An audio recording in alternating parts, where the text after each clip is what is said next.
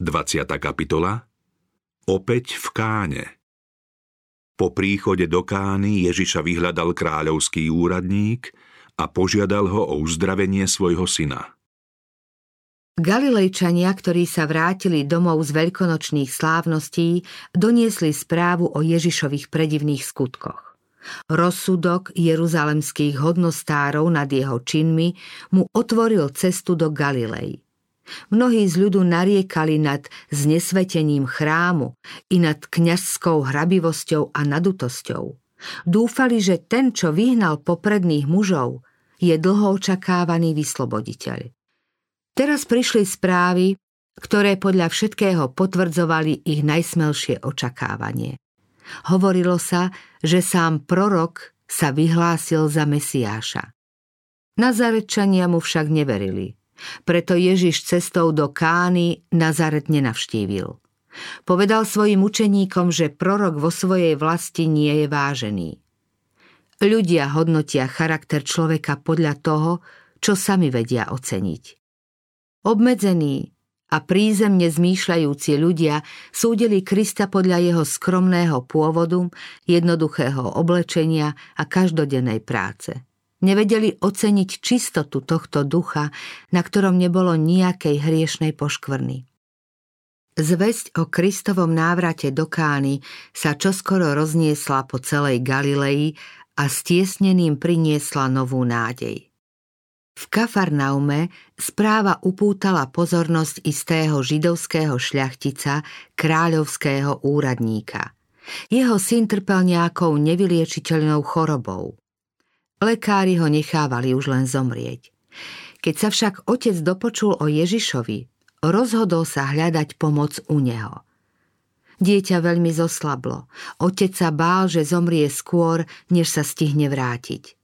Šľachtic však predsa cítil, že musí ísť ku Kristovi a osobne ho prosiť o pomoc.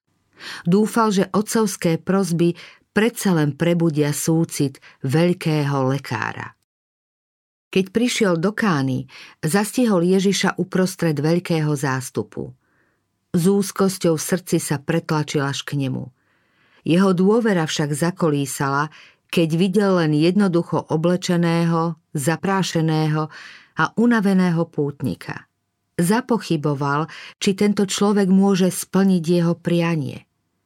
No aj tak si s Ježišom pohovoril – Povedal mu, prečo prišiel a spasiteľa požiadal, aby šiel s ním do jeho domu. Ježiš však už vedel o jeho zármutku. Skôr ako úradník vyšiel z domu, spasiteľ poznal, čo ho trápi. Spasiteľ vedel aj to, že otec mu bol ochotný uveriť len podmienečne. Ak jeho prozba nebude vypočutá, neuzná ho za Mesiáša. Kým úradník v úzkosti čakal na odpoveď, Ježiš povedal Ak nevidíte znamenia a divy, neveríte. Bez ohľadu na všetky dôkazy, že Ježiš je Mesiáš, žiadateľ uveril v Neho len pod podmienkou, že splní jeho prozbu. Spasiteľ porovnával túto jeho pochybovačnosť a nedôveru s úprimnou vierou Samaritánov, ktorí nežiadali divy ani znamenia. Jeho slovo, stály dôkaz jeho božstva, malo presvedčivú moc, ktorá zasiahla ich srdcia. Kristus bol zarmútený, že jeho vlastný ľud, ktorý dostal Božie slovo, prepočul Boží hlas, ktorý ho oslovil ústami jeho syna.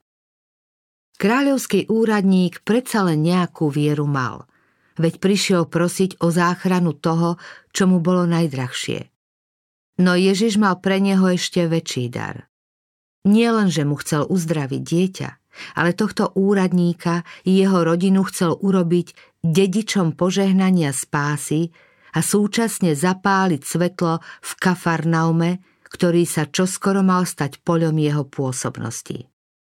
Šľachtic si však skôr, než zatúži po Kristovej milosti, bude musieť uvedomiť, čo mu chýba. Tento dvoran predstavoval mnohých príslušníkov svojho národa. Zaujímali sa o Krista zo sebeckých pohnútok. Nazdávali sa, že im svojou mocou dopomôže k zvláštnym výhodám a svoju vieru opierali o túto pozemskú priazeň. Nepoznali však svoju duchovnú biedu a neuvedomovali si potrebu Božej milosti. Spasiteľové slová ako záblesk svetla odhalili srdce kniežaťa.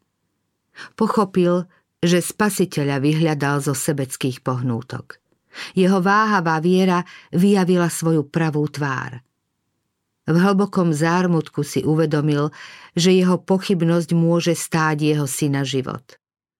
Vedel, že stojí pred tým, ktorý číta myšlienky a ktorému je všetko možné.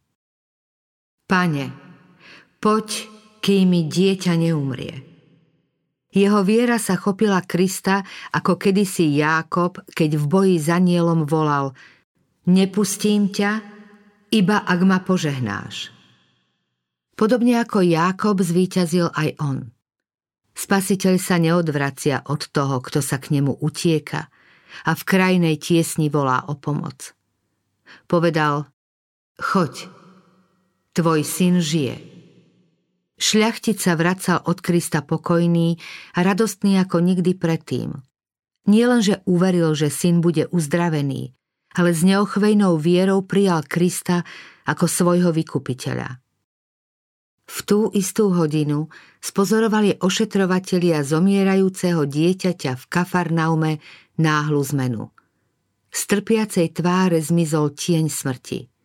Horúčkovitý rumenec ustúpil sviežemu vzhľadu vracajúceho sa zdravia.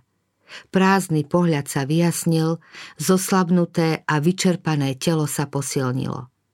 Po chorobe nezostalo ani stopy. Jeho rozpálené telo sa upokojilo a dieťa pokojne zaspalo. Horúčka opadla v najväčšej páľave dňa.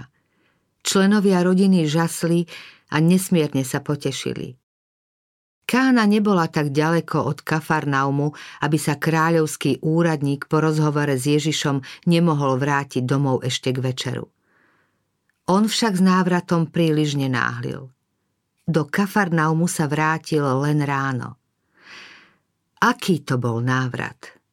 Za Ježišom odišiel so srdcom plným zármutku. Zdalo sa mu, že slnko je kruté a spevavé vtáctvo sa mu len vysmieva. Aké odlišné pocity mal teraz. Celá príroda je ako vymenená, hľadí inými očami – Cestou za pokojného rána sa mu zdalo, ako by všetko v prírode spolu s ním chválilo Boha. Nestačil dôjsť domov a slúžobníctvo mu vychádzalo v ústrety, aby ho zbavili neistoty, ktorá ho zrejme tiesnila. Ich radostná správa ho neprekvapila.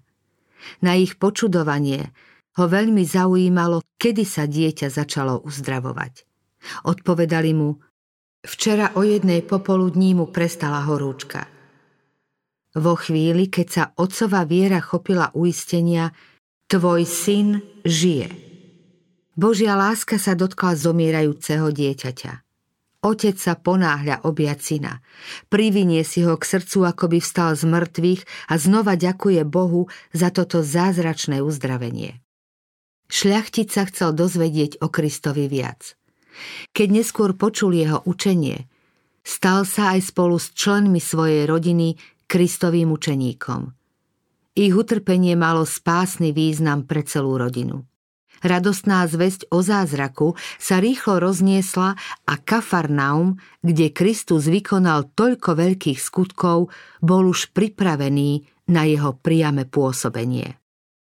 Ten, ktorý pomohol šľachticovi v Kafarnaume, chce podobne pomôcť aj nám. Aj my často vyhľadávame Ježiša tak ako strápený otec, keď nám ide o nejaký pozemský záujem a podľa toho, ako splní našu žiadosť, dôverujeme jeho láske. Spasiteľ nám však chce dať väčšie požehnanie, než o aké prosíme. Nevypočúva nás hneď, aby nám ukázal prevrátenosť nášho srdca a naliehavú potrebu jeho milosti. Chce, aby sme sa zriekli sebectva, ktoré nás pudí vyhľadať ho. Ak vyznávame svoju úplnú bezmocnosť a úbohosť, potom sa smieme bezvýhradne spoľahnúť na jeho lásku. Šľachtic chcel vidieť splnenie svojej prozby skôr, než uverí. Musel však prijať Ježišovo slovo, že jeho žiadosť je vypočutá a požehnanie isté. To sa musíme naučiť aj my. Naša viera nemá byť založená na dôkazoch, že naše prosby boli vypočuté. Musíme dôverovať jeho zasľúbeniam. Ak k nemu pristupujeme vo viere, každá naša prozba sa dotýka Božieho srdca. Ak sme prosili o požehnanie, máme veriť, že nám ho dáva a ďakovať mu zaň. Potom môžeme ísť za svojimi povinnosťami, ubezpečení, že požehnanie sa prejaví vtedy, keď ho budeme najviac potrebovať. Ak sme sa to naučili, potom vieme aj to, že naše prosby sú vypočuté. Boh urobí oveľa viac. Podľa bohatstva svojej slávy a podľa pôsobenia jeho mocnej sily.